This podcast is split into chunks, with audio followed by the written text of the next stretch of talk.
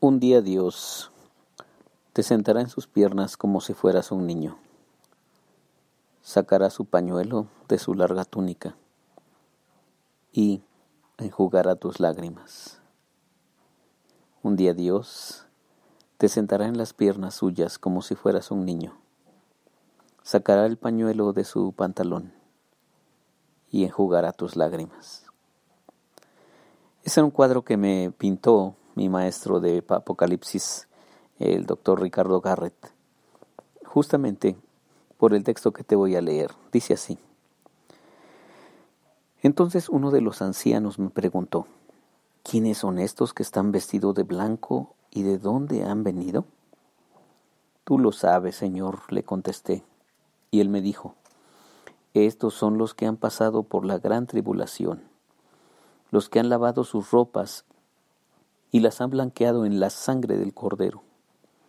Por eso están delante del trono de Dios y día y noche le sirven en su templo. El que está sentado en el trono los protegerá con su presencia.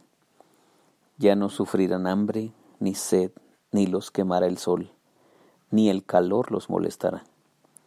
Porque el Cordero que está en medio del trono será su pastor, y los guiará a manantiales de aguas de vida y Dios secará toda lágrima de sus ojos. Y Dios secará toda lágrima de sus ojos. Definitivamente que es un cuadro esperanzador, brutal, extraordinario. Y mientras estábamos en esa clase con el doctor Garrett, él estaba leyendo de una forma tan apasionada estos textos y llegó allí al, al a la frase última que te acabo de leer. Y Dios secará toda lágrima de, de sus ojos. Y así nos dijo, un día Dios te sentará en sus piernas como si fueras un niño, sacará el pañuelo de su pantalón y enjugará todas las lágrimas que has pasado en tu vida. De tal forma que entonces el mensaje de Apocalipsis, aunque tiene unos cuadros grotescos y espantosos. Tiene unas imágenes sublimes acerca de nuestro Dios y de su gran pasión y de su gran cariño por sus hijos. Porque aquí estamos hablando de personas que son sus hijos. Aquí estamos hablando de personas que son sellados. Y acuérdate, los que están sellados le pertenecen. Aquí estamos hablando de personas que como dice, han lavado sus ropas y las han blanqueado en la sangre del cordero. Aquí estamos hablando de personas que han reconocido su miseria, han llegado al punto de decir, Señor, delante de ti yo no puedo estar porque mis pecados te han ofendido de una forma tan bestial que no merezco tu amor y tu misericordia. Y cuando llegas a ese punto de reconocer la, lo aberrante que es el pecado en tu vida, lo nefasto y lo absurdo que es amar el pecado, entonces puedes decirle a Dios, Señor, yo no puedo quitarme esto de mi vida. Y solamente tú puedes hacer un cambio en mí.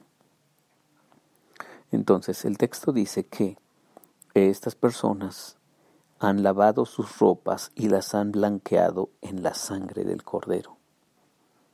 Cuando llegas a ese punto de reconocer lo abominable que es el pecado, y entonces vas con Dios y le dices, Señor, yo no puedo, pero tú sí puedes.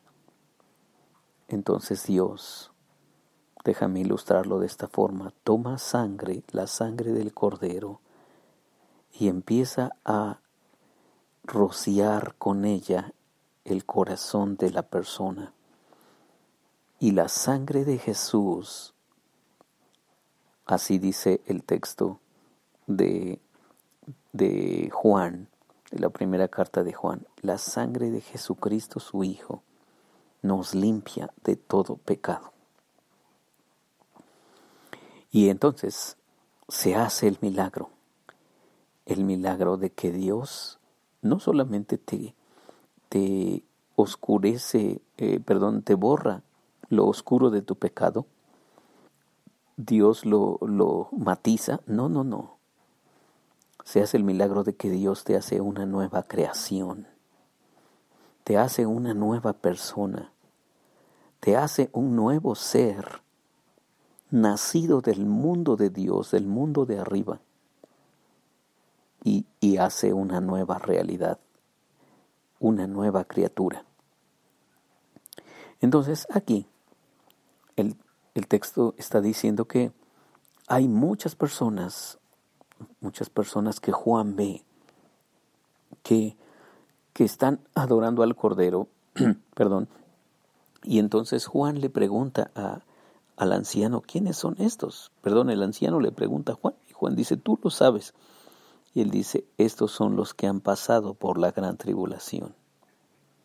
Debido a su fe y debido a, su, a sus convicciones de seguir al Cordero,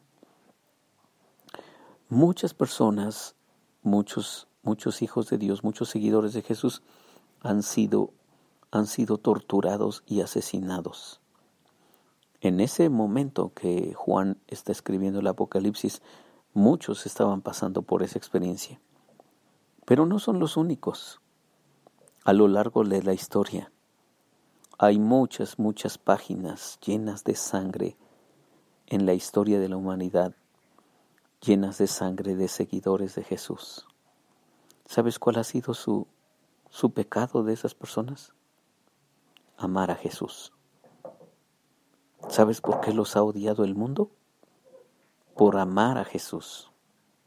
¿Sabes por qué los han torturado y los han asesinado de las formas más bestiales que te puedas imaginar? Simplemente por ser seguidores de Jesús, por ser discípulos de Jesús.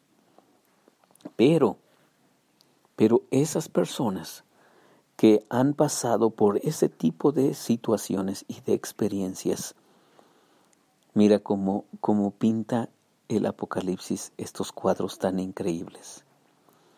Dice allí, están delante del trono de Dios y día y noche le sirven en su templo. Sí, fue brutal, fue, fue lastimoso, fue bestial y violento lo que les hicieron por ser seguidores de Jesús, pero, pero su recompensa y su eh, victoria está allí presente. Día y noche le sirven a Dios en su templo y están delante del trono de Dios. Luego, otra cosa que dice acá, el que está en el trono los protegerá con su presencia.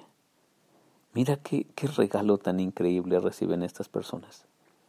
El que está en el trono los protegerá con su presencia. Hay otra versión y me gusta mucho que dice, el que está sentado en el trono extenderá su tabernáculo sobre ellos. Sí, como, como si pusiera una tienda de campaña alrededor de ellos, o encima de ellos, perdón, y allí está su presencia para protegerlos. Luego dice, ya no sufrirán hambre ni sed, ni los quemará el sol, ni el calor los molestará. Es decir, están teniendo una vida, una vida de gloria inimaginable, delante de Dios, sirviéndole todo el tiempo, día y noche. El que está sentado en el trono los abraza con su amor, los protege con su presencia. Y luego dice otra cosa increíble, porque el Cordero que está en medio del trono será su pastor. Nuestro Señor Jesucristo. Nuestro amado Señor Jesucristo, nuestro tan ansiado Señor Jesucristo, al que le decimos, ven pronto, Señor Jesús. Dice aquí, Él será su pastor. Los guiará a manantiales de agua de vida. ¿Te acuerdas del Salmo 23? Bueno, aquí está recreando esas imágenes.